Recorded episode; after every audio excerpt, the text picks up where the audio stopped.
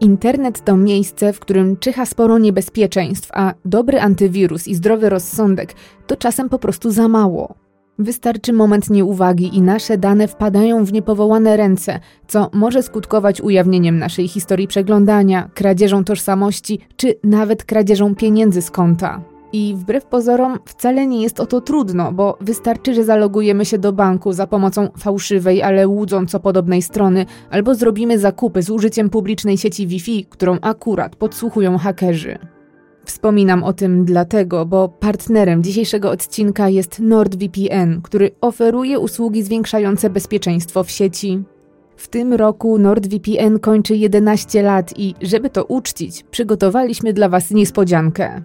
Wchodząc pod adres nordvpn.com ukośnik herring albo klikając w link w opisie otrzymacie specjalną ofertę, a przy zakupie dwuletniego planu wygrywacie losowy prezent 3 miesiące lub rok dodatkowego okresu subskrypcji. Oznacza to, że w cenie małej kawy na mieście otrzymacie pełną ochronę swojej prywatności i tarczę, która ochroni Was przed oszustami czyhającymi w sieci. Ale to nie wszystko, bo oprócz świetnej ochrony prywatności, NordVPN pozwala też wirtualnie zmienić swoją lokalizację, dzięki czemu otrzymujemy dostęp do materiałów niedostępnych w Polsce. Są to artykuły zagranicznych gazet czy filmy na popularnych serwisach streamingowych. Na przykład ja dzięki NordVPN niedawno obejrzałam niedostępny w Polsce film o Tedzie Bandim, podły, okrutny, zły, a obecnie jestem w połowie serialu dokumentalnego I Survived a Crime, który zresztą gorąco Wam polecam. Jeżeli więc chcecie korzystać z sieci zarówno bezpiecznie, jak i bez ograniczeń, koniecznie sprawdźcie NordVPN. Co ważne, nie podejmujecie żadnego ryzyka, bo firma oferuje 30 dni na sprawdzenie swoich usług, więc jeżeli w tym czasie uznacie, że to nie jest to, czego szukacie, otrzymacie stuprocentowy zwrot środków. Dbajcie o swoje bezpieczeństwo, także to w sieci i wejdźcie pod adres nordvpn.com ukośnik herring, żeby uzyskać dostęp do urodzinowej oferty specjalnej.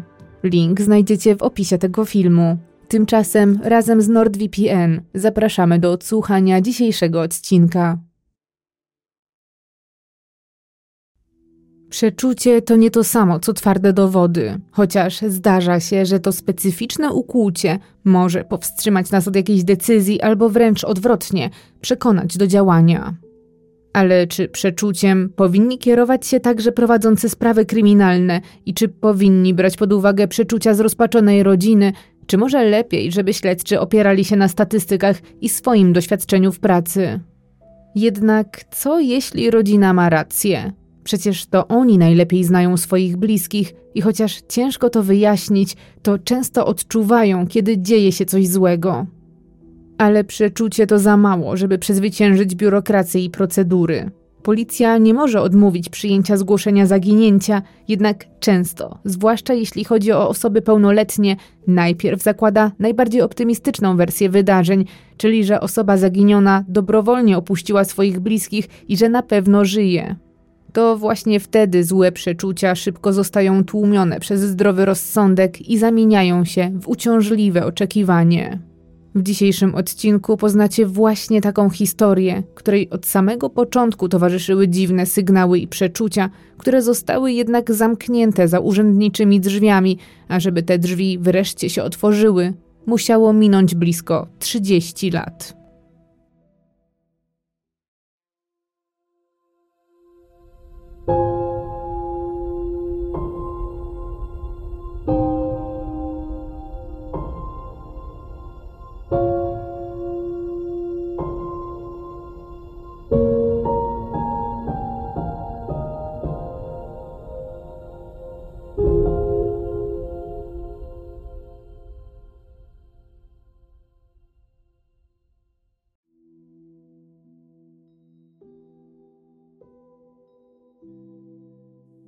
Jest połowa lat dziewięćdziesiątych. Monachium to miasto, które leży na południu Niemiec, na wyżynie bawarskiej, co sprawia, że wystarczy wyjechać z miasta i to wcale nie na dużą odległość, żeby odetchnąć od hałasu i tłumów.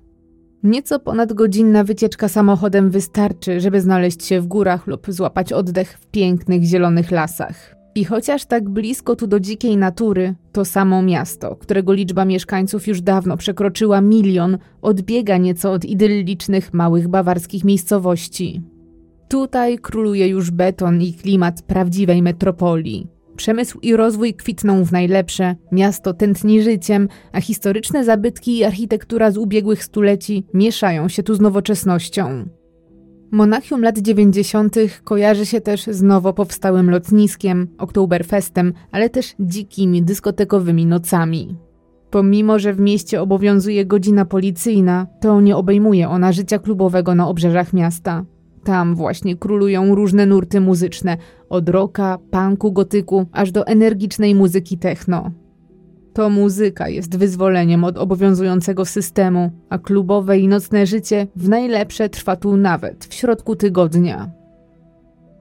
Jest 1995 rok. W jednej z dzielnic Monachium, Lime, położonej niedaleko centrum, mieszka rodzina Engelbrecht. Składają się na nią rodzice, Harry i Ingrid i ich dwie dorosłe już córki, 22-letnia Sylwia i 3 lata młodsza Sonia, która już za moment skończy 19 lat. Rodzice dziewczyn nie potrafią zrozumieć, że ich małe córeczki stały się już dorosłe. Szczególnie mocno dotarło to do nich, gdy starsza Sylwia założyła swoją rodzinę i wyprowadziła się już do siebie, aczkolwiek niedaleko, bo zaledwie niecały kilometr dalej. Młodsza Sonia ciągle za to mieszka z rodzicami i jest jeszcze pod ich opieką. Nawet nie myśli o wyprowadzce. Uczy się jeszcze w szkole, gdzie chodzi do 11 klasy i dopiero teraz zaczyna powoli wchodzić w dorosłe życie i zastanawiać się, co chce robić w przyszłości.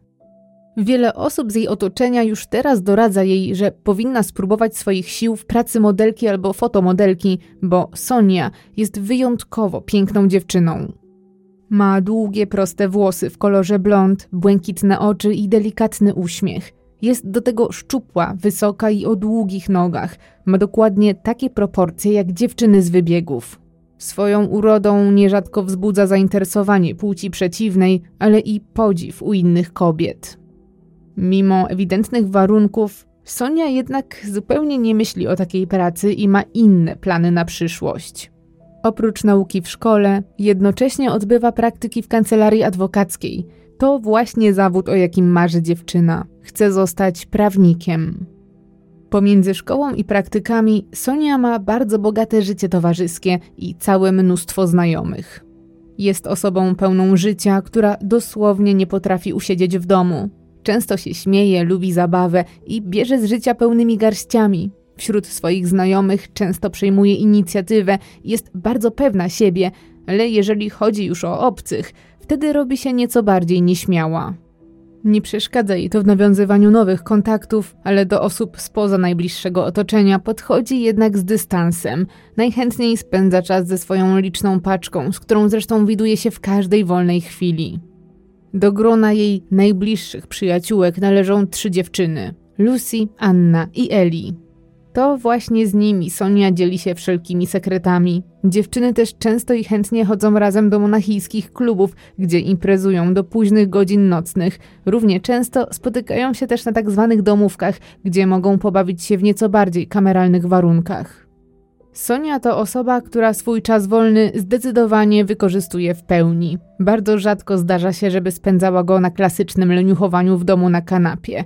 Mimo dość imprezowego trybu życia, dziewczyna uczy się dobrze i wykonuje swoje codzienne obowiązki. Rodzice darzą ją zresztą ogromnym zaufaniem i nie widzą problemów w wieczornych wyjściach córki, skoro nie wpływają one negatywnie na jej życie. Nie obawiają się też o jej bezpieczeństwo, bo Sonia nigdy nie wychodzi sama i zawsze mówi rodzicom, gdzie idzie, z kim i kiedy wróci. Prawie zawsze też dotrzymuje danego słowa, a jeżeli tylko z jakichś powodów plany się zmienią, to dziewczyna od razu dzwoni do domu i informuje bliskich, że będzie na przykład później. Może też liczyć na Harego i Ingrid. Czasem prosi ich, żeby odebrali ją od znajomych czy z klubu, a ci z reguły nie mają z tym problemu. Sonia i jej siostra mają bardzo liberalnych rodziców, którzy zawsze starają się wspierać swoje córki. Ta wzajemna akceptacja i traktowanie się po partnersku wpływa też pozytywnie na relacje między członkami rodziny. W ich domu panuje ogólna harmonia i nikt nie wchodzi sobie w drogę. Tu nie komentuje się cudzych wyborów czy podejmowanych decyzji. O wszystkim, co prawda, można porozmawiać czy poprosić o radę, ale ostatecznie to każdy decyduje sam o sobie. Taka atmosfera panuje zarówno między rodzicami i córkami, ale też między siostrami. Dziewczyny są ze sobą zżyte. Dzielą też jedno auto, które podarowali im rodzice. Wymaga to dobrej komunikacji, szczególnie, że starsza Sylwia nie mieszka już z rodzicami i Sonią. Mimo tego siostry widują się praktycznie codziennie, a Sylwia i trzyletnia córeczka cały czas odwiedzają dziadków. Wnuczką i siostrzenicą opiekują się wszyscy, a przy okazji częstych spotkań dziewczynom łatwo przychodzi ustalenie grafiku dotyczącego korzystania z samochodu. Oczywiście to starsza Sylwia potrzebuje auta częściej. Ma w końcu trzyletnią córkę, z którą trudno czasem przemieszczać się po mieście. I chociaż dziewczyny mają do dyspozycji samochód pół na pół, to Sonia rozumie sytuację. Przyzwyczajona jest do korzystania z komunikacji miejskiej i nie ma problemu, żeby jeździć metrem czy tramwajem trochę częściej, byleby odciążyć siostrę. Dla Soni ważna jest więc rodzina, ale i znajomi i zabawa. Jest jeszcze młoda, więc to jej czas, żeby się wyszaleć. Mimo, że lubi towarzystwo i nie narzeka na brak zainteresowania, to nie ma partnera i póki co do tego nie dąży. Spotykała się już z kilkoma mężczyznami, ale ostatecznie nie wynikło z tego nic poważnego. Teraz też nikogo nie szuka, bo jest jej po prostu dobrze w roli singielki. Ale pomimo tego w jej otoczeniu jest pewien chłopak, który chętnie zmieniłby ten stan rzeczy. Bezustannie zabiega o względy Soni, chociaż został już odrzucony i to wiele razy.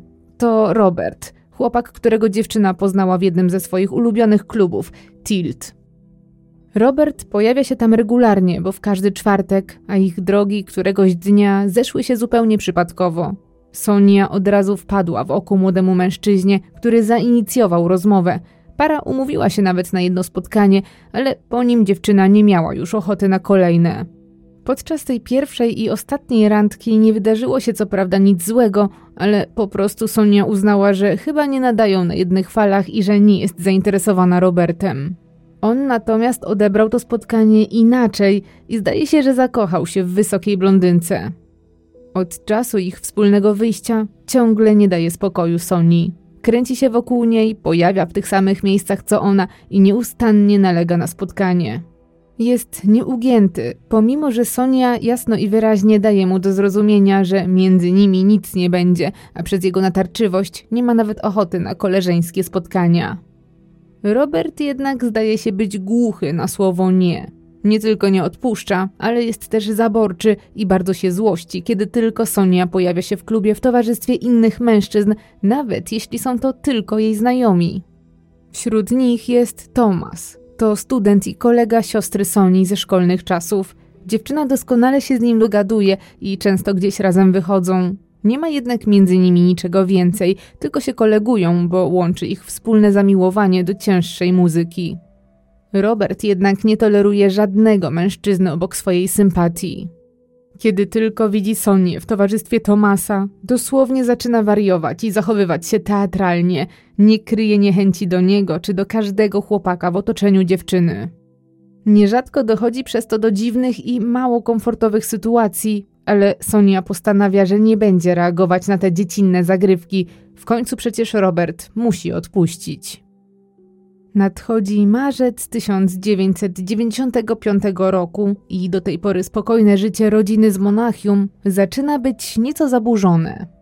Dziewiętnastoletnia Sonia zaczyna coraz częściej skarżyć się swoim rodzicom, że gdy rozmawia przez telefon, często słyszy dziwne odgłosy i trzaski, które pojawiają się z nienacka. Dźwięki te przypominają jej kliknięcia i dziewczyna nabiera pewnych podejrzeń. Obawia się, że może jest przez kogoś podsłuchiwana. Jej rodzice są bardzo zaniepokojeni tymi słowami. Przekonują, że to oczywiście nie oni za tym stoją, bo szanują prywatność swoich dzieci. Martwią się jednak, co jeśli ktoś rzeczywiście ich podsłuchuje.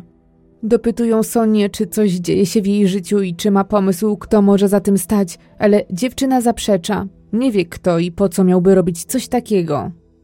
Ostatecznie rodzice stawiają jednak na najprostsze rozwiązanie. Skoro nie ma powodów do obaw, to być może dziwne odgłosy w słuchawce to problemy techniczne na linii czy samego aparatu. Mają też w domu królika. Może to on podgryza kable, kiedy nikt nie widzi i jest odpowiedzialny za całe zamieszanie.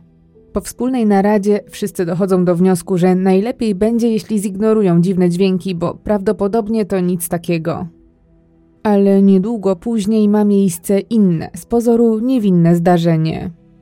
Jest 21 marca i pierwszy dzień wiosny. Sonia pod drzwiami wejściowymi do mieszkania swoich rodziców znajduje piękną czerwoną różę.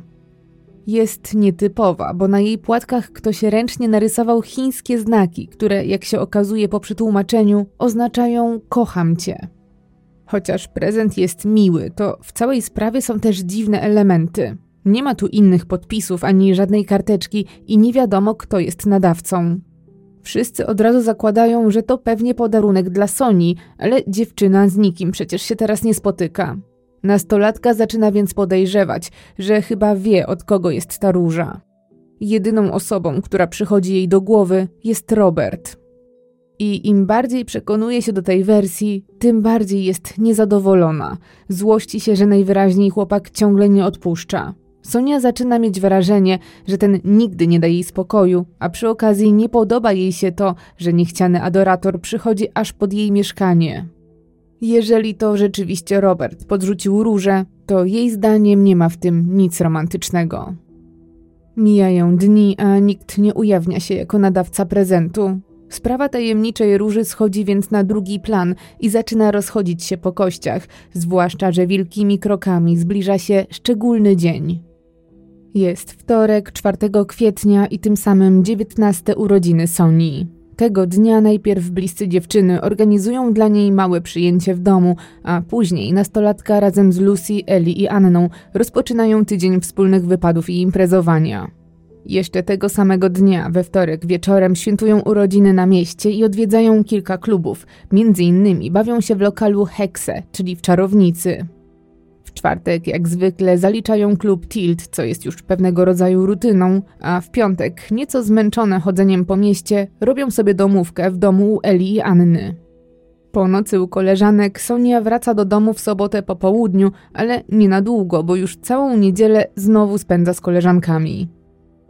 Tak intensywny czas to nie tylko efekt urodzin, ale też zbliżającego się wolnego. Bo gdy kończy się weekend i nadchodzi poniedziałek 10 kwietnia, Sonia wcale nie idzie do szkoły. Właśnie zaczynają się ferie wielkanocne, dlatego ostatnie dni w szkole były raczej luźne, a teraz dziewczyna będzie miała wystarczająco dużo czasu, żeby odpocząć po intensywnym imprezowaniu. Wolne okazuje się zbawieniem, bo w poniedziałek Sonia czuje, że chyba przesadziła i że najwyższy czas zwolnić. Jest zmęczona i rozregulowana. Mało spała przez ostatni tydzień i z ulgą rozpoczyna swoją przerwę świąteczną. Wyjątkowo też ma ochotę spędzić dzień w domu, ale chyba nie będzie jej to dane, bo już z samego rana rozdzwania się telefon w jej domu. To Robert, ale nie ten natrętny adorator, tylko osiemnastoletni kolega z czasów szkoły podstawowej. Chłopak dawno nie widział koleżanki i proponuje Soni, że może wyszliby dzisiaj razem na miasto. Zaczęły się ferie i to już wystarczająco dobry powód, żeby nie siedzieć w domu. Ale Sonia jest wykończona. Ma dość imprez i wyjść. Jest zmęczona i jak mało kiedy ma teraz ochotę zostać w domu i nie wychodzić spod koca. Ale dawny kolega nie odpuszcza i nieustannie dzwoni. W pewnym momencie niemal błaga dziewczynę o spotkanie. Próbuje wymusić na niej zgodę i mówi, że znalazł świetną knajpę, którą musi jej pokazać. Chociaż Sonia długo pozostaje nieugięta, to po kolejnym już telefonie w końcu odpuszcza. Robi to chyba tylko dla świętego spokoju, żeby kolega przestał ją wreszcie namawiać. Z nieukrytą niechęcią zgadza się spotkać, ale niekoniecznie ma ochotę wyjść z Robertem sam na sam i zastanawia się, kogo zabrać jeszcze ze sobą. Próbuje dodzwonić się do swoich trzech najlepszych przyjaciółek, ale dwie z nich w ogóle nie odbierają telefonu, a trzecia, Lucy, musi zostać w domu, bo we wtorek wstaje wcześnie rano. Sonia nie ma więc wyjścia i chociaż niechętnie to już obiecała i zmuszona jest spotkać się z Robertem sam na sam. Wieczorem szykuje się do wyjścia. Zakłada nowe, skórzane spodnie, które kupiła sobie za pieniądze z urodzin, a do nich dobiera również skórzaną kurtkę w stylu lat 70. Cała w skórze, z kolczykiem w nosie i amuletem na szyi, wygląda nieco mrocznie, co nie jest dla niej do końca typowe, bo na co dzień ma trochę inny, bardziej dziewczęcy styl ubierania się. Nie ma jednak w tym niczego dziwnego. Młodzi ludzie od czasu do czasu chcą poeksperymentować z wyglądem. Przed wyjściem jej tata sprawdza jeszcze dokładnie, w jaki sposób córka najszybciej dojedzie na dworzec główny, a z niego do lokalu i jaką formę transportu powinna wybrać na drogę powrotną. Gdy dziewczyna już wszystko wie, kieruje się do wyjścia i gdy już prawie wychodzi, w ostatniej chwili zatrzymuje ją mama.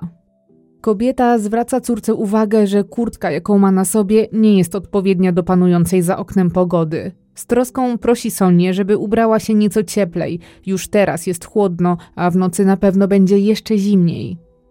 Nastolatka jednak zupełnie się tym nie przejmuje i nie chce nic zmieniać. Stawia na swoim i pozostaje przy tej nieco mrocznej stylizacji.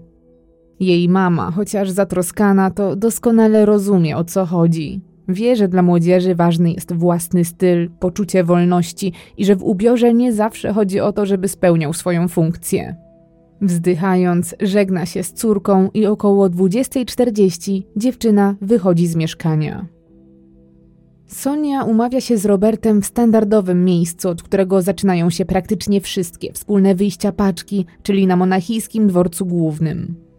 Dziewczyna i jej nieustępliwy kolega spotykają się na miejscu około 21.15. Robert jest punktualnie i od razu przedstawia swój plan na ich dzisiejszy wieczór. Razem wybiorą się do lokalu Wolmont, co po polsku oznacza dosłownie pełnia księżyca. To właśnie to miejsce, które stary znajomy tak bardzo chce pokazać koleżance. Sonia i Robert razem wsiadają w metro i w przeciągu kilku minut znajdują się przy placu Świętego Józefa. Następnie spacerem idą w kierunku pubu, do którego mają już zaledwie 10 minut drogi. Ostatecznie na miejsce docierają po niecałych 30 minutach, bo około 21.40. W Wolmont jest dzisiaj ścisk. Widać, że to oblegana knajpa i że nie tylko oni postanowili się tutaj dzisiaj bawić. Para mimo wszystko decyduje się poszukać wolnego stolika, a w trakcie przeciskania się przez tłum Robert przez zupełny przypadek wpada na swojego kolegę, Juliana. Zaskoczeni mężczyźni cieszą się na swój widok i zaczynają rozmawiać. Okazuje się też, że Julian jest tu z jeszcze jednym kolegą, Józefem. Wszyscy przedstawiają się sobie i wyglądają na zadowolonych, poza Sonią, która wyraźnie jest mocno zmieszana. Stoją tu w ścisku, a dodatkowo dziewczyna niekoniecznie jest zadowolona z nieplanowanego towarzystwa. Pomimo tego, że w swoich kręgach uchodzi za osobę otwartą i wygadaną, to w stosunku do obcych jest już nieco wstydliwa. Ten wieczór chyba jednak potoczy się inaczej niż myślała, bo Julian i Józef niespodziewanie pytają, czy mogą się dołączyć do niej i do Roberta, a zaskoczona Sonia nawet nie wie, jak miałaby w tej sytuacji odmówić. Wszystko dzieje się więc szybko i chaotycznie, i chwilę później, już w czwórkę, siadają przy jednym stoliku. Sonia przez większość pobytu w Wolmont ziewa i jest wyraźnie zmęczona. Przez cały wieczór sączy też tylko jedno piwo. Od początku czuła, że nie ma sił na to wyjście. W zeszłym tygodniu praktycznie każdy wieczór spędziła poza domem i bardzo mało spała, co teraz daje jej się we znaki. Z jednej strony wygląda jakby chciała wrócić do domu, ale z drugiej, pomimo swojego zmęczenia, otwiera się na towarzystwo i chętnie rozmawia z Robertem i nowymi znajomymi. Zaczyna nawet dobrze się bawić. Nie zauważa wręcz, jak szybko mija czas, bo okazuje się, że zaraz wybije pierwsza i niedługo lokal zostanie zamknięty. W związku z tym cała czwórka zaczyna się zbierać i opuszcza pub. Julian i Józef dziękują za miły wieczór i oznajmiają, że oni na tym już kończą swój wypad na miasto. Większość barów otwarta jest i tak do drugiej, więc nie ma nawet sensu szukać nowego miejsca. Dziękują więc za wspólny wieczór i oznajmiają, że idą już do mieszkania Juliana, bo rodzice chłopaka są poza domem, więc będą mogli spokojnie posiedzieć jeszcze chwilę i porozmawiać. Robert, gdy tylko słyszy, że koledzy mają wolną chatę, od razu ekscytuje się na myśl, że ta noc nie musi się jeszcze kończyć i wręcz wprasza tam siebie i Sonię. Zupełnie przy tym nie zwraca uwagi na koleżankę, która znowu jest wyraźnie zmieszana kolejnym już śmiałym pomysłem kolegi. ale podobnie jak miało to miejsce wcześniej, zanim zdąży cokolwiek powiedzieć czy zaprotestować, wszyscy już kierują się do mieszkania na Schellingstrasse i zdaje się, że klamka zapadła.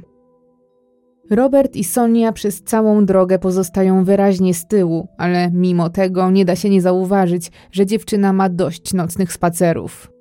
Gdy po dziesięciu minutach marszu docierają do domu Juliana, Sonia wygląda już na naprawdę padniętą i kompletnie nie jest zainteresowana towarzystwem. W pewnym momencie oznajmia nawet, że chyba zadzwoni po swoją siostrę, żeby ta odebrała ją z mieszkania. Jest jednak trochę niepewna, czy powinna to zrobić. Siostra na pewno już śpi i przede wszystkim nie spodziewa się jej telefonu.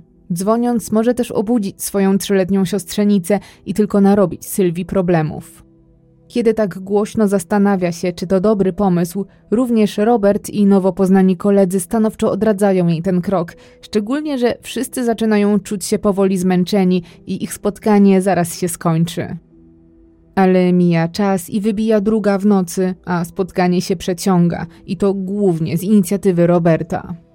Julian, u którego teraz są, niecierpliwi się. Chciałby, żeby zaproszeni goście już poszli, a nic nie wskazuje na to, że mają zamiar się zbierać. Chłopak zaczyna więc dawać im jasno do zrozumienia, że chyba już czas, żeby wracali do domu, ale ani Sonia, ani Robert nie wydają się być chętni do wyjścia. Julian jest postawiony pod ścianą i wie, że musi być mniej uprzejmy. W końcu dość stanowczo wyprasza parę z mieszkania swoich rodziców, tłumacząc zgodnie z prawdą, że jest już zmęczony i że chce po prostu położyć się spać. Sonia i Robert chyba dopiero teraz rozumieją sytuację. Przepraszają za najście i kłopot, po czym około drugiej dziesięć wychodzą z mieszkania kolegi. Następnie kierują się w stronę Stigmayerplatz, by tam wsiąść do któregoś z tramwajów i wrócić do domu, ale po drodze zaczyna dziać się coś dziwnego. Sonia idzie bardzo wolno i od czasu do czasu schodzi z chodnika i wchodzi na ulicę. Za jakiś czas sygnalizuje też Robertowi, że natychmiast musi skorzystać z ubikacji, ale w pobliżu nie ma żadnych publicznych toalet. Dziewczyna jednak dłużej nie wytrzyma i postanawia iść za potrzebą w pobliskie zarośla. Nie byłoby w tym nic dziwnego, gdyby nie to, że taka sytuacja powtarza się jeszcze trzy razy i to na odcinku zaledwie jednego kilometra. A robi się jeszcze dziwniej, bo gdy są już blisko celu, Sonia oznajmia Robertowi, że bardzo się boi. Zwierza się też koledze, że ma wrażenie, że są obserwowani i że ktoś za nimi idzie. Robert jest bardzo zaskoczony tymi słowami. Niczego takiego nie zauważył i jest wręcz przekonany, że nikt ich nie śledzi. Myśląc, że może to efekt zmęczenia, lekceważy słowa koleżanki, chociaż widzi, że rzeczywiście jest zdenerwowana i wystraszona, i to do tego stopnia, że pomimo, że już prawie są na przystanku tramwajowym, Sonia zaczyna upierać się, żeby zadzwonić po swoją siostrę, żeby ta odebrała ją i zawiozła do domu. Kiedy więc docierają do Stigmayerplatz, gdzie jest ich przystanek i postój taksówek, Sonia wcale nie idzie na tramwaj, a od razu kieruje się w stronę jednej ze stojących obok budek telefonicznych. Tak jak już postanowiła, nie ma zamiaru wracać do domu transportem publicznym, dlatego prosi Roberta, żeby użyczył jej swojej karty telefonicznej, żeby mogła zadzwonić po siostrę. Chłopak zgadza się i przekazuje jej swoją kartę. Na koncie ma jeszcze niecałe sześć marek niemieckich, ale to na pewno wystarczy na krótką rozmowę. Następnie razem wchodzą do budki, a Sonia zaczyna wybierać numer do siostry. Zanim jednak udaje jej się skontaktować, Robert zauważa, że właśnie nadjeżdża jego tramwaj N20. Wie, że jeżeli w tym momencie nie ruszy w kierunku przystanku, to nie zdąży dobiec na czas. Niewiele więc myśląc, żegna się z koleżanką i wybiega z budki, zostawiając Sonię samą. Niedługo później rodzice Soni zaczynają się nieco niepokoić. Jest już późno, a dziewczyna nie wraca do domu, pomimo że ustalili w jaki sposób wróci i o której można się jej mniej więcej spodziewać. Co też bardzo dziwne, nie dzwoni, żeby po nią przyjechać, ani powiedzieć, że się spóźni. W związku z tym rodzice zakładają, że zapewne jest w drodze i że za moment wejdzie do mieszkania. Zostawiają więc otwarte drzwi do swojej sypialni i drzwi do pokoju Soni, żeby usłyszeć, kiedy ich córka wróci i przy okazji porozmawiać, że trochę inaczej się umawiali. Ale mija godzina za godziną, a nastolatka nie wraca do domu. Jej mama, Ingrid, choć próbuje, to śpi bardzo niespokojnie. Praktycznie co chwilę się przebudza i kontroluje, czy Sonia już wróciła i jest w swoim łóżku, ale za każdym razem czeka ją rozczarowanie. W ten niespokojny sposób nadchodzi poranek 11 kwietnia. Rodzice czekają na córkę z niecierpliwością, ale mija pora śniadaniowa, a dziewczyna nadal nie wraca z nocnej wyprawy. To pierwszy raz, kiedy nie wiedzą, co się dzieje. Zaczynają też zastanawiać się, czy przypadkiem czegoś źle nie zrozumieli i może córka nocowała u którejś z koleżanek. Może też po prostu doszło do zmiany planów i było zbyt późno i dziewczyna nie chciała niepokoić rodziców nocnymi telefonami. Trwają przecież ferie i wiele mogło się wydarzyć. Ale przerwa świąteczna nie dotyczy rodziców nastolatki. Jej tata zbiera się do pracy, a mama, pani Ingrid, ma już plany i niebawem musi wyjść z mieszkania. Kobieta zajmuje się dzisiaj wnuczką. Najpierw musi iść z nią do pediatry, a następnie sama ma dwie wizyty w szpitalu. Rodzice nie mogą teraz rzucić wszystkiego, bo młodsza córka zachowała się nieodpowiedzialnie. Pan Harry idzie więc do pracy, a pani Ingrid rusza załatwić wszystkie sprawy. Mimo wszystko cały czas myśli o Soni. Jej niecodzienne zachowanie nie daje jej spokoju, chociaż domyśla się, że zapewne gdy po południu wróci do domu, zastanie już w nim córkę. Jest kilka minut po czternastej. Pani Ingrid razem z wnuczką, którą ma dzisiaj pod swoją opieką, wracają do mieszkania. Mama Soni już od progu czuje, że coś jest nie tak i ma rację, bo po jej młodszej córce nie ma śladu. Kobieta była przekonana, że do tej pory dziewczyna na pewno wróci i zaczyna się teraz poważnie niepokoić, bo taka sytuacja jeszcze nigdy nie miała miejsca. Jest już przecież popołudnie, a Sonia dalej nie zadzwoniła do rodziców z wytłumaczeniem, gdzie jest. Zaniepokojona mama powiadamia o wszystkim swojego męża i dzwoni jeszcze do starszej córki Sylwii, czy przypadkiem ona nie wie, co z Sonią. Niestety okazuje się, że nastolatka do tej pory nie skontaktowała się z nikim z rodziny. Pani Ingrid czuje, że musiało stać się coś złego i znowu chwyta za telefon. Tym razem dzwoni do koleżanek swojej córki, jednak jak się okazuje, te nie widziały się z nią od niedzieli i żadna z nich nie ma pojęcia, gdzie Sonia może teraz być. Mama telefonuje więc do Roberta. To z nim Sonia wyszła przecież na miasto, ale chłopak jest bardzo zdziwiony, że dziewczyna nie wróciła do domu. Był przekonany, że zaraz przyjedzie po nią siostra. Na prośbę pani Ingrid relacjonuje jej cały wczorajszy wieczór, a gdy wspomina o dziwnym zachowaniu Soni, jej mamie włos dosłownie jeży się na głowie. Teraz kobieta jest już pewna, że musiało stać się coś strasznego. Nie może też uwierzyć w to, że kolega zostawił jej córkę całkowicie samą w środku miasta i to o tak późnej godzinie. Tym bardziej nie może tego zrozumieć, kiedy Robert wspomina, że Sonia była zmęczona i zachowywała się nieco dziwnie. Dlaczego nie zadbał o to, żeby wróciła bezpiecznie do domu? Godziny dłużą się, a strach tylko rośnie. Nadchodzi wieczór i pomimo wykonania mnóstwa telefonów, przepytania każdego znajomego, a także wszystkich członków rodziny, nie udaje się natrafić na żaden ślad po Sonii. Okazuje się, że po rozstaniu z Robertem z nikim się nie kontaktowała, do nikogo nie dzwoniła, a także nie nocowała u żadnej ze swoich przyjaciółek. Także pomimo tego, że wzięła od Roberta kartę telefoniczną, to ostatecznie nie zadzwoniła do swojej siostry. Rodzice nastolatki są przerażeni i bezradni. Ustalają, że muszą zgłosić zaginięcie córki na policji, bo wydaje im się, że tylko w ten sposób uzyskają odpowiednie wsparcie. Niewiele myśląc, ruszają na najbliższy komisariat, ale tam spotykają się z ogromnym niezrozumieniem i brakiem profesjonalizmu ze strony funkcjonariuszy. Policjant, z którym rozmawiają rodzice, stanowczo odmawia przyjęcia zgłoszenia, choć w gruncie rzeczy wcale nie ma do tego prawa. Tłumaczy zrozpaczonym rodzicom, że ich córka nie jest już małym dzieckiem, to zdaniem policjanta dziewiętnastoletnia kobieta, która może robić ze swoim życiem co jej się tylko podoba. Wręcz poucza rodziców, że dziewczyna może podejmować samodzielne decyzje, a co za tym idzie, może nocować gdzie tylko chce i kiedy chce.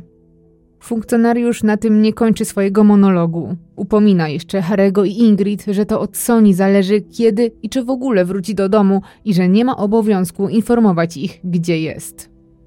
Rodzice po tych gorzkich słowach są wstrząśnięci. Przecież znają swoją córkę i to, co się dzieje, jest odstępstwem od normy. Nie odpuszczają.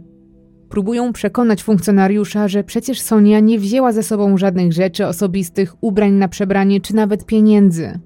Zapewniają też, że ma z nimi bardzo dobre relacje. Jako nastolatka nigdy nie sprawiała problemów wychowawczych, a teraz już jako dorosła osoba także zawsze informowała ich o tym, co robi i kiedy wróci.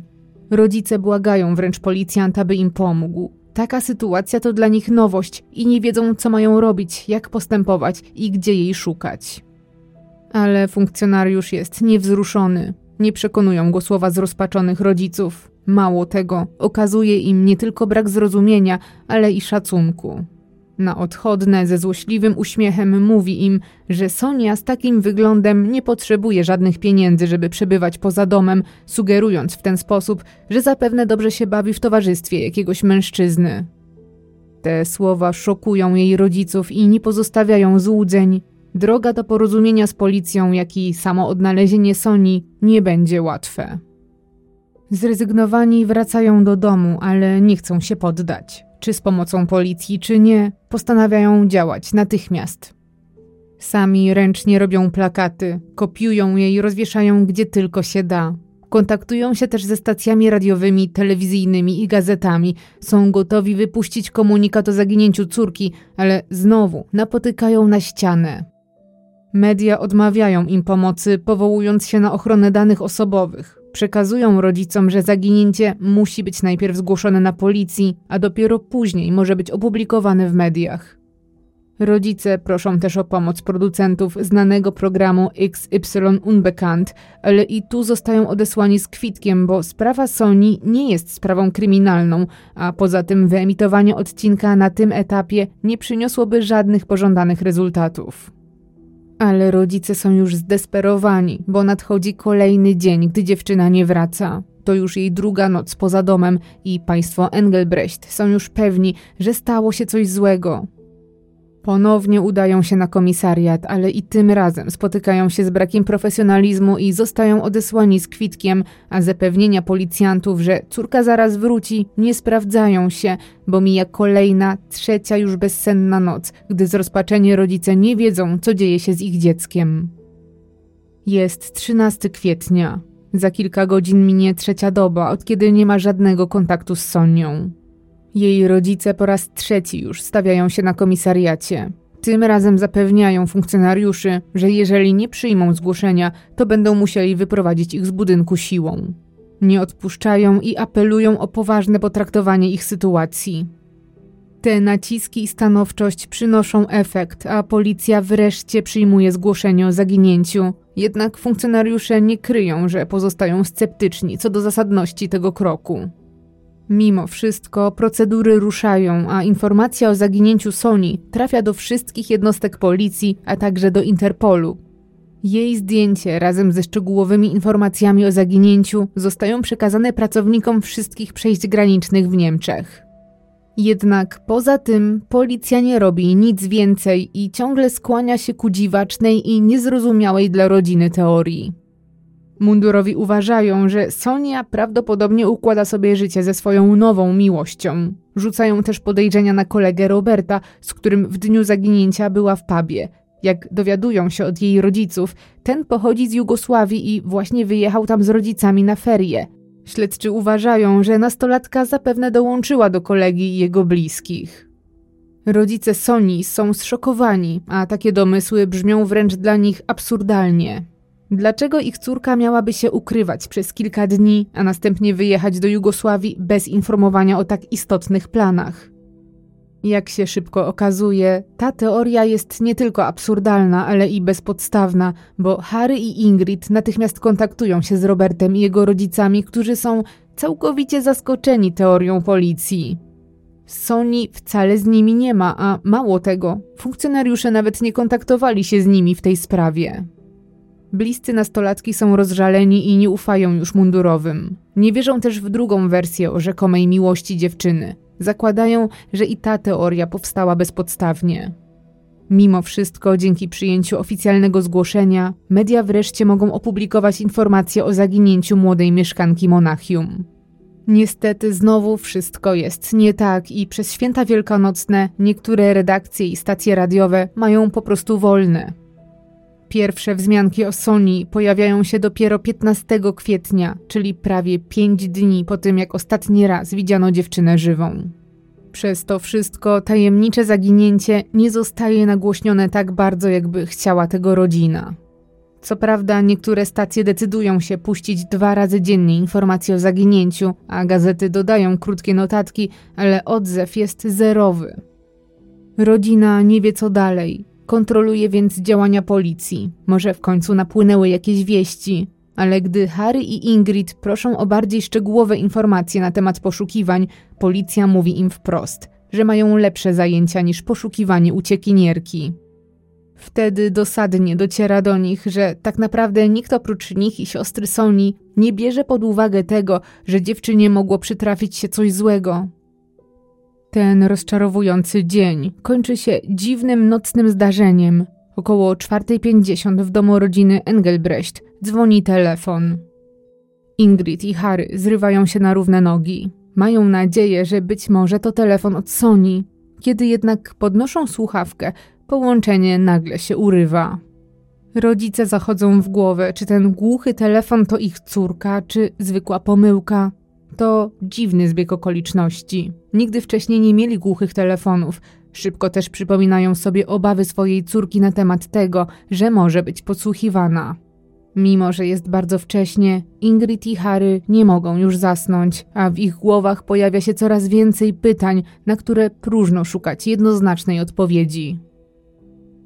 Czas mija, a Sonia ciągle nie pojawia się w domu. Nie dzwoni i nie kontaktuje się ani z rodziną, ani ze znajomymi. Jej bliscy odchodzą od zmysłów, a niewiedza pożera ich od środka.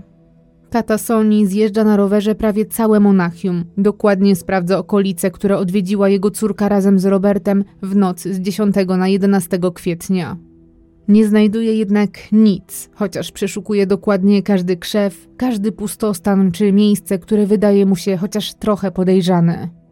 Rodzina i znajomi oplakatowują też całe miasto. Zdjęcia uśmiechniętej Soni wiszą na sklepach, przystankach i w metrze. Plakatami oklejone są też kluby, do których dziewczyna chodziła ze znajomymi, czy puby, w których przesiadywała wieczorami. Wszystko to jednak na nic, bo nikt nie widział Soni, nie zgłasza się też żaden świadek z tamtej nocy. Rodzice dziewczyny, widząc, że mają minimalne wsparcie ze strony policji, sami analizują wszelkie informacje, które mają. A im dłużej rozkładają na czynniki pierwsze wszystko to, co wydarzyło się w noc zaginięcia, tym więcej nieścisłości odnajdują w relacji Roberta. Dodatkowo docierają do nich niepokojące informacje. Okazuje się, że Maria, jedna z koleżanek Soni, która należy do ich wspólnej paczki, w noc zaginięcia swojej koleżanki otrzymała bardzo dziwny i zarazem przerażający telefon. Ktoś zadzwonił do niej około godziny drugiej w nocy, a osoba dzwoniąca nie miała dobrych intencji. Próbowała nastraszyć Marię i przez telefon odgrażała się i ubliżała dziewczynie. Maria po zakończeniu rozmowy była tak roztrzęsiona, że spanikowana opuściła swoje mieszkanie, w której tej nocy była całkiem sama i pobiegła do swojej sąsiadki. Tak bardzo się bała, że została u niej do czasu, aż do domu wrócili jej rodzice. Ale to nie koniec, bo Maria rozpoznała głos w słuchawce.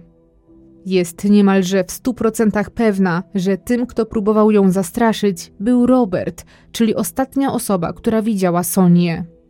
Na dodatek o tym, że dziewczyna jest sama w domu, wiedziały tylko osoby z ich paczki i nikt więcej. Na wszelki wypadek Maria i jej rodzice zgłaszają to niepokojące zdarzenie na policję, bo nie można wykluczyć, że ten telefon jest związany z zaginięciem Soni. Teoretycznie Robert, o ile rzeczywiście był to on, mógł wykonać połączenie z mieszkania Juliana, chociaż po sprawdzeniu ten zarzeka się, że nikt tej nocy nie dotykał telefonu w domu jego rodziców.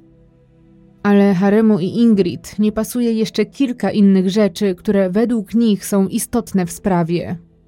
Dzięki ich prywatnemu śledztwu udaje się ustalić, że Sonia i Robert byli widziani na klatce schodowej mieszkania rodziców Juliana, ale znacznie wcześniej, bo przed godziną 22. Czy oznacza to, że młodzi tak naprawdę nie przesiadywali do późna w Wolmont, albo czy w ogóle dotarli do pubu? A może sąsiadka Juliana pomyliła się i widziała kogoś innego? Sonia jednak jest charakterystyczną osobą. Na dodatek tamtego dnia od stóp do głów ubrana była w skórę, co zanotowała sąsiadka. Niepokojące są także słowa innych sąsiadów. W ich opinii Juliana bardzo często odwiedzało szemrane towarzystwo, które prawdopodobnie kupowało u niego nielegalne substancje. Świadkowie zeznają zresztą, że Julian sam chętnie sięgał po różne środki, kiedy jego rodziców nie było w domu. Często słuchał też głośno muzyki, a z jego mieszkania regularnie dobiegały dziwne hałasy. Jednym z sąsiadów Juliana jest emerytowany policjant, który nierzadko obserwował go swoim czujnym policyjnym okiem i nie uważa go za grzecznego chłopaka. Ale czy to w jego mieszkaniu stało się coś niepokojącego? To trudno określić, szczególnie że wszyscy sąsiedzi zgodnie przekazali rodzicom zaginionej dziewczyny, że akurat w nocy z 10 na 11 kwietnia w mieszkaniu chłopaka było wyjątkowo cicho. Nie grała muzyka, nie było też słychać śmiechów czy głośnych rozmów. Czy więc coś tam się działo, czy też rzeczywiście nastolatkowie spędzali czas na mieście? Jedna z sąsiadek zauważa coś jeszcze, że z klatki ich bloku regularnie znikają plakaty informujące o zaginięciu Soni, a raz widziała, jak sam Julian zrywa taki plakat i wiesza go na bloku po drugiej stronie ulicy. Czemu to zrobił? Tego nie udaje się ustalić. W wyjaśnieniach Roberta nie zgadza się coś jeszcze. Uparcie twierdzi, że zaginiona chciała zadzwonić tamtej nocy do swojej siostry, ale to dla niej nietypowe, bo po pierwsze, zawsze informowała o takiej ewentualności, żeby bliscy nie kładli się spać, a poza tym nie prosiłaby siostry o nocne podwózki. Sylwia ma przecież pod swoją opieką trzyletnią córkę, której nie mogłaby zabrać ze sobą ani tym bardziej zostawić samej w domu. Jeżeli już dzwoniła do kogoś w nocy, to do swoich rodziców. Poza tym Sylwia przeprowadziła się niedawno i ani Sonia, ani nawet jej rodzice nie znali na pamięć nowego numeru kobiety. Na dodatek tamtej nocy zaginiona nastolatka zostawiła swój notatnik z numerami w domu.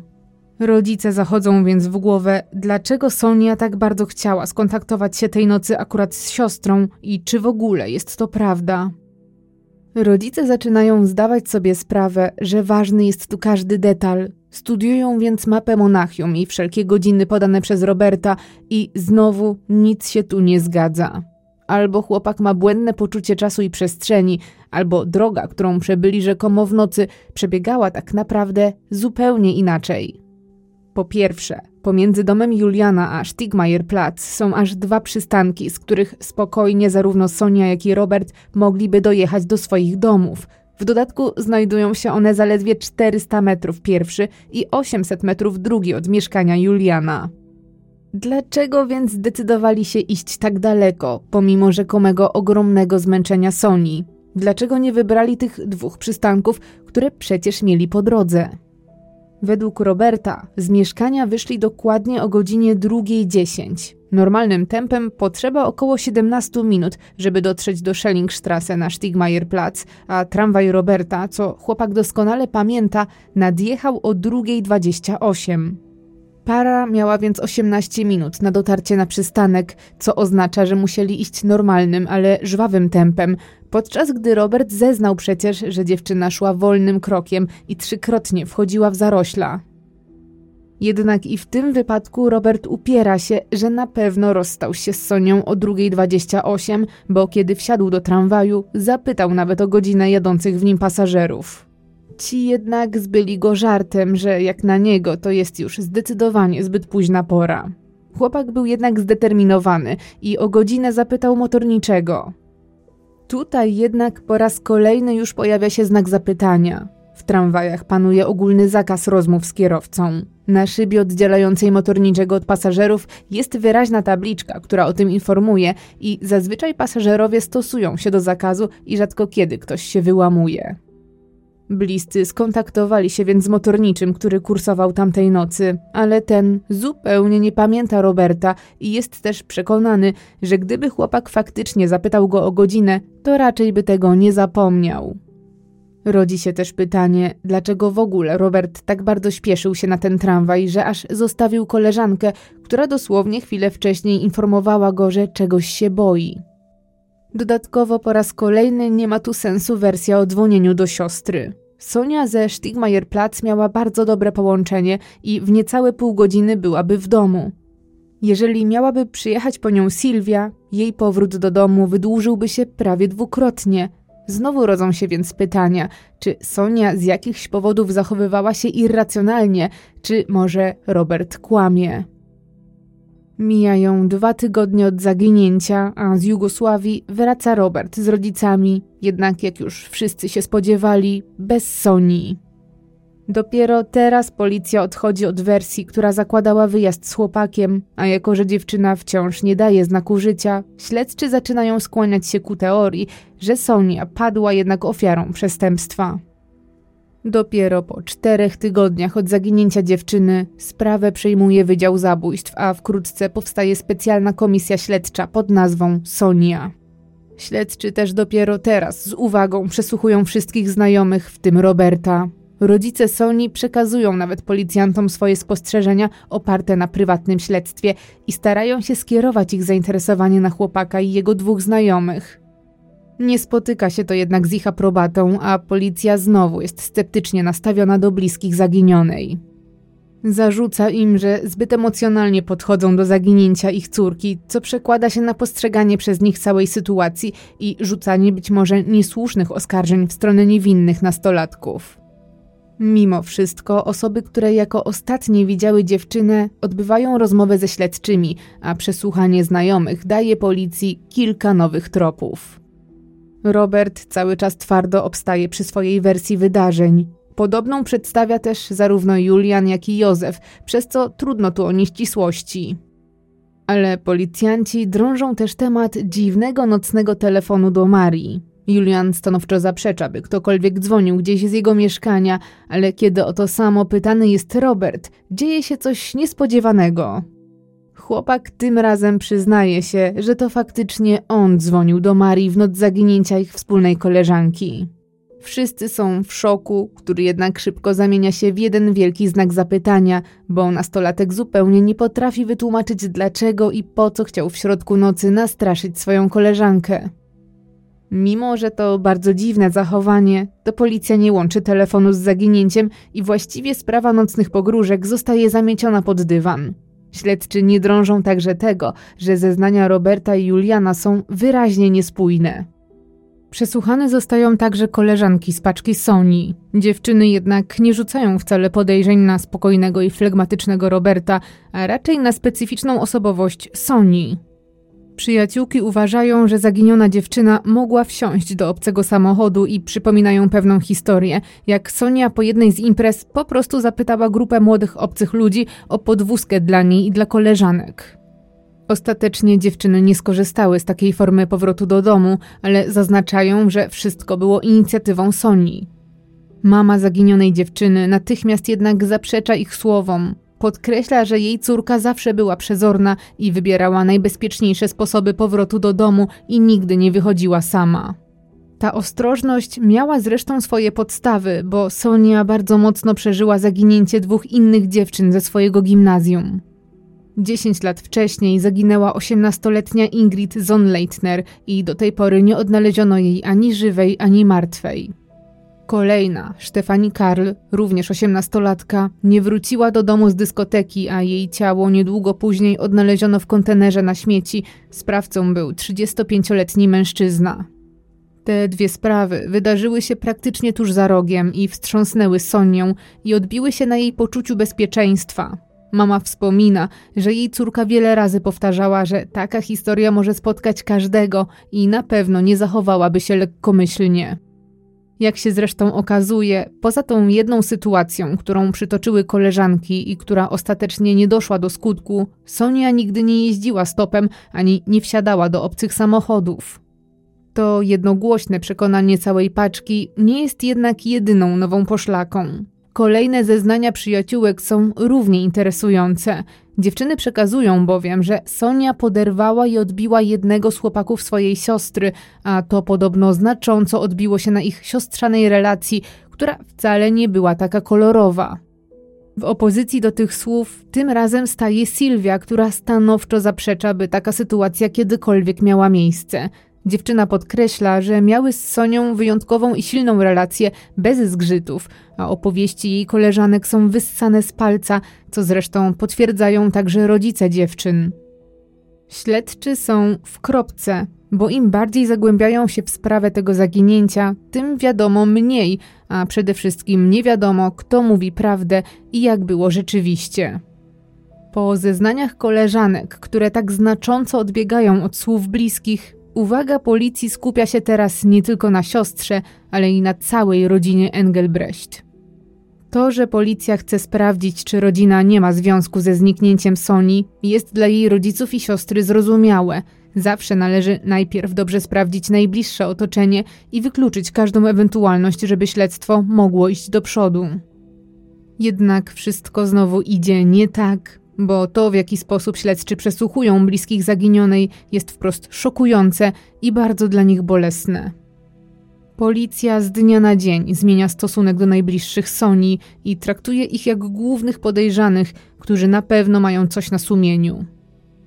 Teraz działania skupiają się na przeszukiwaniu mieszkania zarówno Harego i Ingrid, jak i Sylwii. Do góry nogami wywrócone zostają nawet ich piwnice, a policjanci przekopują wzdłuż i wszerz niewielką działkę rodziców zaginionej. Dochodzi także do przesłuchania Sylwii, podczas którego dziewczyna jest wręcz atakowana pytaniami pod założoną tezę. Jest też wprost oskarżana o to, że kłamie na temat swojej relacji z siostrą. Jest też wprost pytana, czy to ona zamordowała swoją siostrę i przede wszystkim w jaki sposób to zrobiła. Policjanci zarzucają jej nawet wymigiwanie się od odpowiedzialności, gdyż dwukrotnie ze względu na chorobę przekładała swoje przesłuchanie. Pomimo, że dziewczyna przynosi ze sobą zwolnienie lekarskie, policja nie ukrywa, że nie wierzy jej, że faktycznie była chora i sugerują, że symuluje. Chociaż usilnie próbują złamać dziewczynę, to śledczym nie udaje się znaleźć żadnych nieścisłości w zeznaniach siostry Soni. Wreszcie zostawiają ją w spokoju, ale pozostaje tylko stres i ogromny żal. Ale to nie koniec, bo teraz na celowniku jest Harry, ojciec Soni, i on także zostaje zaatakowany, a swoje przesłuchania znosi wręcz fatalnie. Jest mu bardzo trudno w swojej rozpaczy znaleźć siłę, żeby bronić się przed irracjonalnymi oskarżeniami. Mężczyzna ma wręcz wrażenie, że policja już na siłę szuka winnych tam, gdzie ich nie ma, żeby tylko zamknąć sprawę. Ale śledczy nie mają granic. Przerażony tata zasypywany jest okropnymi pytaniami. Funkcjonariusze pytają go innymi o to, czy on i jego córka chodzili w swojej obecności nago, dając mu w ten sposób do zrozumienia, że biorą pod uwagę to, że jest sprawcą i sugerują motyw. To wszystko to za wiele. Rodzina Engelbrecht z każdym kolejnym dniem ma coraz większe poczucie ogromnej niesprawiedliwości i niezrozumienia. Czują się już nie tylko pozostawieni sami sobie, ale i odarci z godności i szacunku. Policja co prawda ostatecznie wyklucza ich z grona podejrzanych, ale nikt ich nawet nie przeprasza, a sprawa utyka w miejscu. Śledczy też już nikomu nie przyglądają się z takim zaangażowaniem, a przede wszystkim nie przyglądają się Robertowi ani pozostałym znajomym Soni. Chociaż nawet laik potrafi wskazać nieścisłości, to śledczy uważają zeznania Roberta, Juliana i Józefa za spójne i prawdziwe. Rodzina jednak nieustannie zgłasza swoje uwagi i własne ustalenia. Nie rozumieją, dlaczego policja jest obojętna na ich słowa. Jak to możliwe, że do tej pory nie sprawdzono mieszkania Juliana, śladów w budce telefonicznej czy w innych miejscach, w których młodzi przebywali tamtego wieczora? Bo niestety, ale poza przesłuchaniami nie zrobiono nic. Zdesperowana rodzina znowu musi radzić sobie sama. Bliscy nieustannie jeżdżą i szukają Soni. Sami wypytują każdego z jej znajomych i naciskają na to, żeby ktoś z nich w końcu powiedział prawdę. Rodzice dziewczyny są przekonani, że zarówno Robert, jak i jej najlepsze przyjaciółki muszą mieć jakąś wiedzę na temat tego, co mogło przytrafić się Soni tamtej nocy i że to oni są kluczem do rozwiązania zagadki. Jednak znajomi z paczki ciągle powtarzają, że nie mają żadnej wiedzy, a rodzina Roberta stara się wręcz odciąć syna od sprawy, mimo że to on był ostatnią osobą, która widziała Sonię żywą. Robert nie bierze też udziału w poszukiwaniach i odmawia jakiejkolwiek pomocy rodzinie zaginionej. tylko raz udziela krótkiego wywiadu w znanej stacji telewizyjnej, gdzie przedstawia swoją wersję, po czym już nigdy więcej się nie udziela. Mijają kolejne tygodnie, a rodzina Engelbrecht ma już ochotę tylko krzyczeć z bezradności, bo ostatecznie otrzymują zakaz zbliżania się do znajomych swojej córki oraz kontaktowania się z nimi. Takie wnioski wystosowali rodzice nastolatków, którzy uważają, że Harry i Ingrid są zbyt natarczywi i niesłusznie atakują i ciągle wypytują ich dzieci. O to samo zresztą poprosili policjanci, którzy zapewniają, że każdy trop został kilkukrotnie sprawdzony i nastolatkowie nie mają nic wspólnego z zaginięciem Soni. Zrozpaczona rodzina jest bezradna i czuje się zepchnięta na bok. Nikt nie chce już ich słuchać, mimo że ponownie pojawiają się dziwne znaki. Okazuje się, że koleżanka Soni, Maria, znowu odbiera niepokojące telefony. Są to albo głuche połączenia, albo telefony, podczas których, tak jak miało to miejsce w noc zaginięcia, ktoś jej grozi i ją obraża. Dziwne jest jeszcze coś, że dziewczyna po zniknięciu Soni odcięła się całkowicie od ich dawnej paczki i nie chce mieć z nią nic wspólnego, mimo że ci non-stop próbują namówić ją na wspólne wyjścia czy spotkania. Jak się okazuje, sytuacja zrobiła się naprawdę napięta, chociaż nikt nie zna powodu dlaczego. W końcu ma nawet miejsce eskalacja, gdzie Maria zostaje dosłownie zaatakowana na dworcu centralnym przez Lucy, Annę i Eli i konieczna jest interwencja osób z zewnątrz. Bliscy Soni w tym wszystkim zadają głośno pytanie: dlaczego Maria tak nagle chce się od wszystkich odciąć i czy ma to związek z zaginięciem ich córki? Chociaż od dłuższego czasu policja pomija w śledztwie najbliższych znajomych, to jednak przygląda się drugiemu Robertowi, temu, którego zaloty Sonia odrzuciła niedługo przed swoim zaginięciem. Wiadome jest, że mężczyzna wyraźnie nie mógł pogodzić się z odtrąceniem i ciągle pojawiał się w miejscach, gdzie przebywała Sonia. Był też zazdrosny o każdego innego mężczyznę. Oprócz policji do chłopaka docierają też bliscy zaginionej, a siostrze Sylwii Robert przyznaje się nawet, że róża, którą dziewczyna znalazła pod drzwiami w pierwszy dzień wiosny, była od niego. Przyznaje się do czegoś jeszcze. To on dzwonił do rodziców Soni zaraz po jej zaginięciu w niedzielę wielkanocną. Kiedy słuchawkę podniosła pełna nadziei mama, pani Ingrid, po prostu się rozłączył, Twierdzi jednak, że nie ma nic wspólnego z zaginięciem swojej sympatii, ale ma swoją teorię. Jego zdaniem Sonia mogła odebrać sobie życie, bo była niestabilna psychicznie, bywała też często smutna i niezadowolona ze swojego życia. Dodaje też, że jego zdaniem Robert, ten, który towarzyszył jej w noc zaginięcia, z pewnością wie, gdzie jest dziewczyna. Ostatecznie jednak obaj zostają wykluczeni z kręgu podejrzanych. Jest wiosna 1996 roku. Właśnie mija rok od zaginięcia Soni, a dopiero teraz policja decyduje się na sprawdzenie lokalu Volmont, który dziewczyna odwiedziła 10 kwietnia. Nie jest wiadome, dlaczego dopiero po tak długim czasie funkcjonariusze postanawiają porozmawiać z obsługą lokalu. Wiadomo jednak, że ich rozmowy nie przynoszą żadnych rezultatów. Kelnerka pracująca tamtej nocy, ani reszta pracowników nie kojarzą ani Soni, ani jej towarzyszy. Nie są też w stanie przypomnieć sobie, co działo się rok temu w lokalu, co jest oczywiście zrozumiałe. Być może, gdyby policja od razu zrobiła rozeznanie w Volmont, to udałoby się ustalić coś więcej. Ale ta zdecydowanie zbyt późna wizyta wnosi jednak coś nowego. Cała trójka, czyli Robert, Julian i Józef, zeznali, że siedzieli przy czteroosobowym stoliku. Jak się jednak okazało, gdy śledczy chcieli odtworzyć, gdzie młodzi ludzie spędzali wieczór, nie znaleźli takiego stolika, bo nigdy go tam nie było.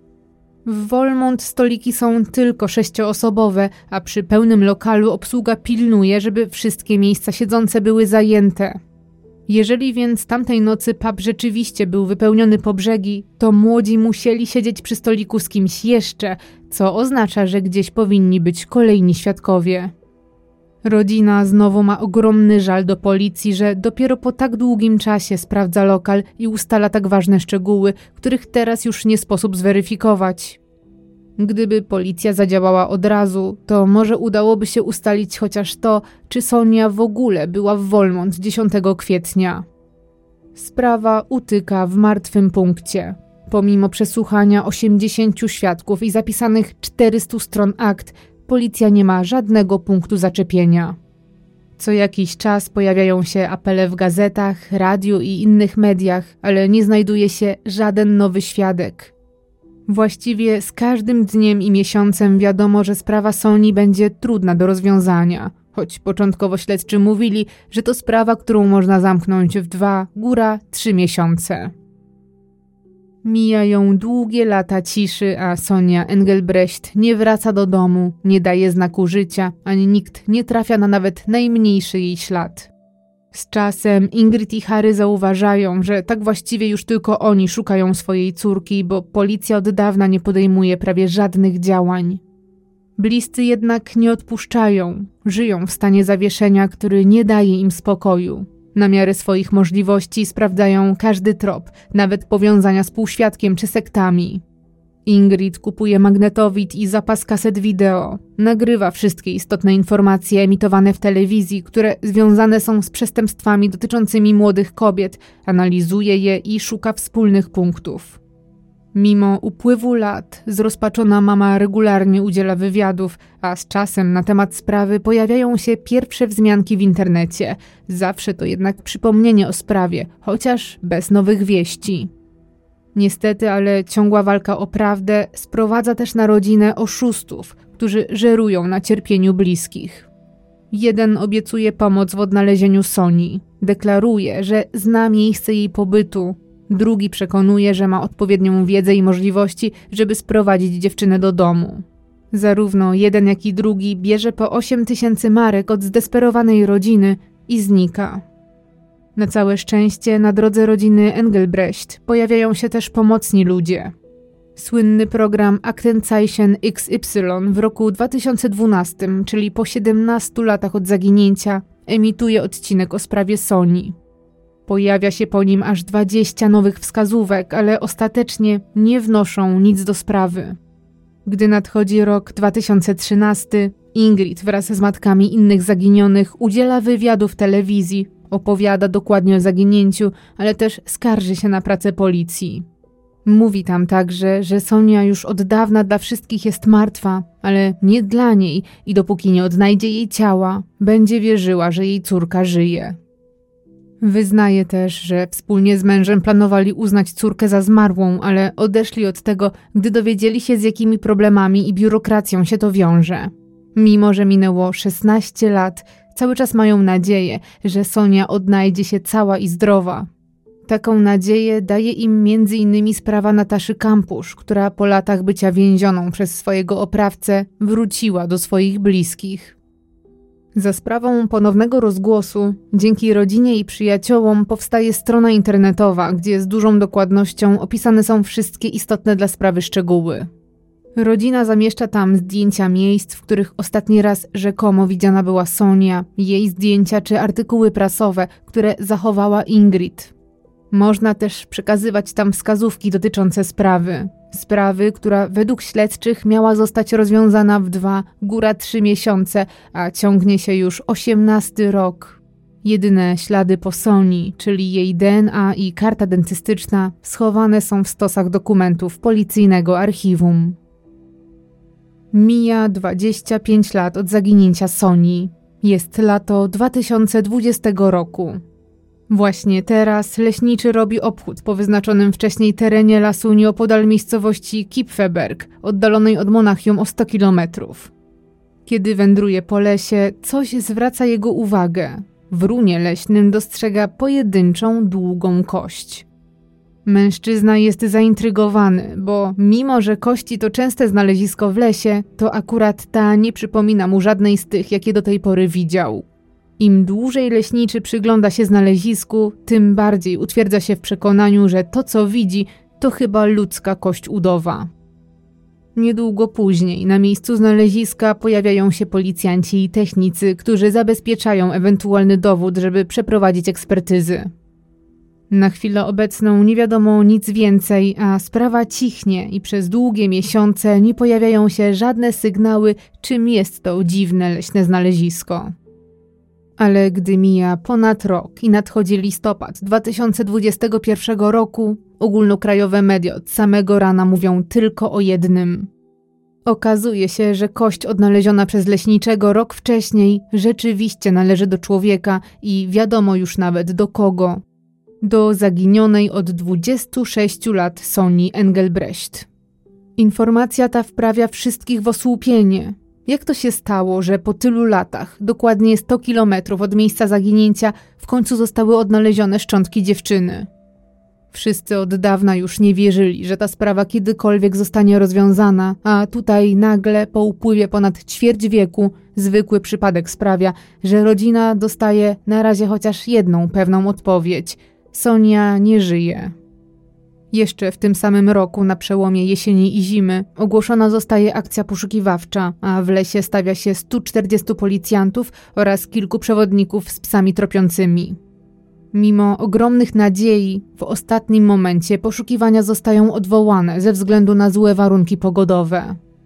Następne odbywają się już w kolejnym 2022 roku i przynoszą zaskakujące rezultaty. Około 200 metrów od znalezienia kości udowej, pomiędzy dwoma zjazdami z autostrady, nieopodal miejscowości Eichstadt, odnaleziony zostaje szkielet. Szczątki znajdują się w nietypowym miejscu, w szczelinie skalnej trudno dostępnej nie tylko dla spacerowiczów, ale i dla policjantów. Śledczy do pomocy muszą wezwać wręcz alpinistów, którzy przy pomocy specjalistycznego sprzętu wydobędą ciało. Różnych pytań rodzi się wiele, ale nikt nie ma wątpliwości. To miejsce zostało wybrane nieprzypadkowo, a osoba, która ukryła zwłoki, musiała znać ten teren i mieć wiedzę na jego temat. Przedstawiciel monachijskiej policji po zakończonych przeszukaniach terenu przekazuje, że odnaleziono żuchwę wraz z zębami, niedaleko kolejne trzy zęby oraz większą część szkieletu. Jak zakładają, resztę najprawdopodobniej zniszczyły i przeniosły dzikie zwierzęta i właśnie w ten sposób natrafił na nie leśniczy. Do informacji publicznej podane zostaje także to, że odnaleziono nie tylko szczątki, ale też różne przedmioty osobiste, które jak się okazało należą do zaginionej 26 lat temu nastolatki. Odnaleziono m.in. pierścionki, które Sonia lubiła nosić, a także coś jeszcze, jednak co konkretnie, to nie jest wiadome, bo policja zaznacza w przekazach medialnych, że dla dobra śledztwa nie może zdradzić szczegółów. Wszyscy mają teraz nadzieję, że odnalezienie Soni przyniesie wreszcie odpowiedzi na pytania, co stało się w nocy z 10 na 11 kwietnia 1995 roku. To może wydarzyć się już niebawem, bo jak podaje policja, to właśnie wiosna 2023 roku może przynieść odpowiedzi na wiele pytań. Już za moment napłynąć powinny wyniki wszystkich zleconych ekspertyz. Co więc stało się z Sonią Engelbrecht? Rodzina od zawsze podejrzewała, że za zniknięciem Soni stał Robert oraz jego koledzy. Bo chociaż jego zeznania wydawały się być policji spójne, to jednak zawierały sporo nieścisłości.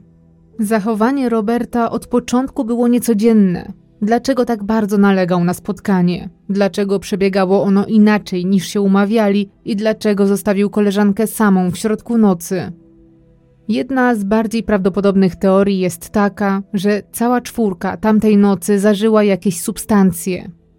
Może zbyt mocno wpłynęły one na Sonię, która zaczęła się dziwnie zachowywać, a koledzy bojąc się, że jej niecodzienne zachowanie zwróci uwagę na przykład policji, zostawili ją samą, bojąc się, że sprowadzi na nich kłopoty. Zdezorientowana i pozostawiona sama sobie dziewczyna mogła stać się łatwym celem dla kogoś, kto nie miał dobrych zamiarów.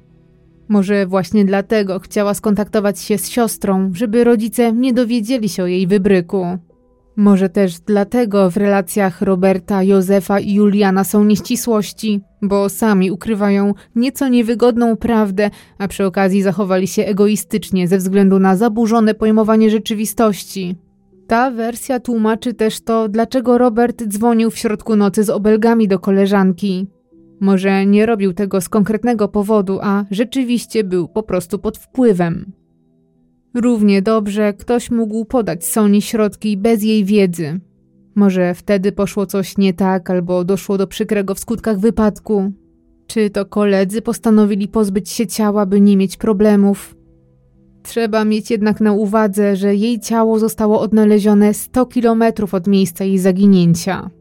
Nie wiadomo jednak, czy Robert lub któryś z kolegów miał wtedy do dyspozycji auto.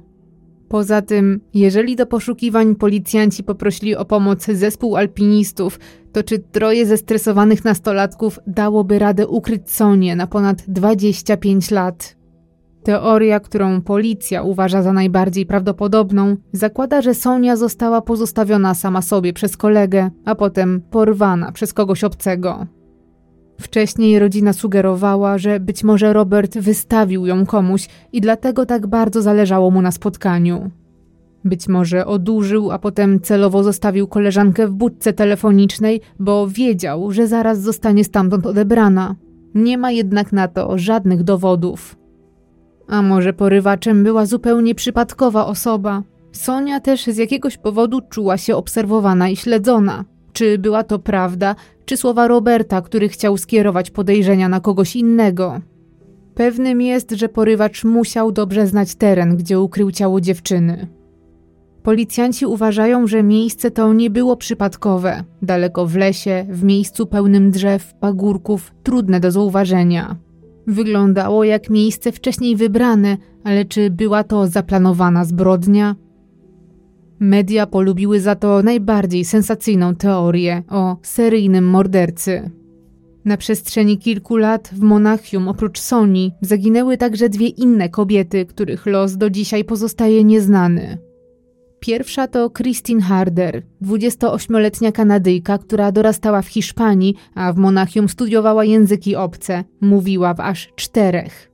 13 grudnia 1991 roku wyszła na miasto, żeby świętować zaliczone egzaminy. W jednym z monachijskich pubów poznała mężczyznę, z którym później spędziła wieczór. Do domu już nigdy nie wróciła, a cztery miesiące później w miejscowości Neubiberg spacerowicze odkryli reklamówkę, w której znajdowała się ludzka noga. Według badań była ona wcześniej zamrożona, a testy DNA potwierdziły, że należała do Christine. Pół roku później w miejscowości Altheim w rzece na terenie elektrowni atomowej odnaleziono jeszcze ramię Kanadyjki. Reszty ciała nie odnaleziono do dzisiaj. Śledczy co prawda podejrzewali o zbrodnię jednego mężczyznę, ale nie udało mu się udowodnić winy. Na dodatek w reklamówce znaleziono włos, który nie należał ani do ofiary, ani do podejrzanego. Sprawa więc do dzisiaj jest nierozwiązana. Kolejną kobietą była Bettina Traphart, 48-letnia pielęgniarka. Kobieta widziana była ostatni raz przez swoją sąsiadkę. Była elegancko ubrana i wyglądała jakby szła na randkę.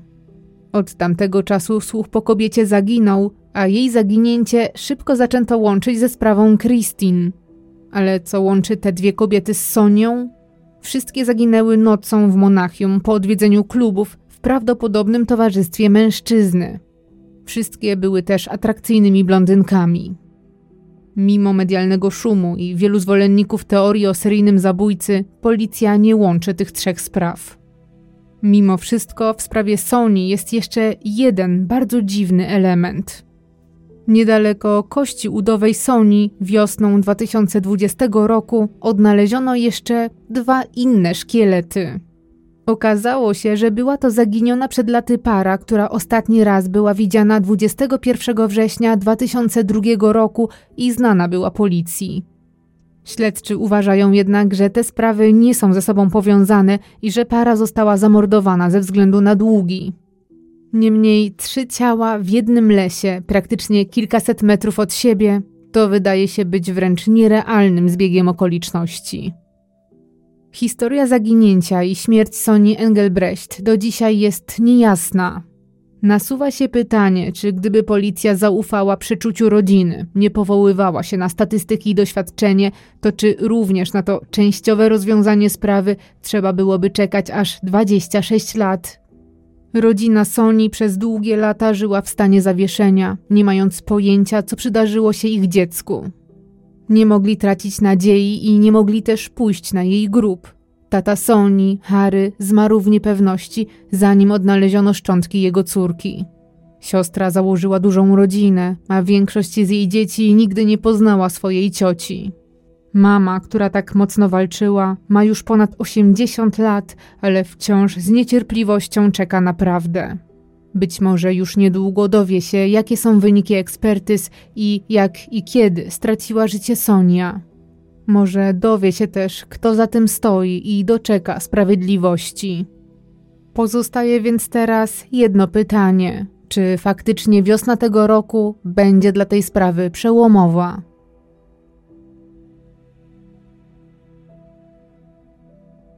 Partnerem odcinka był NordVPN. W opisie filmu czeka na Ciebie link z urodzinową ofertą.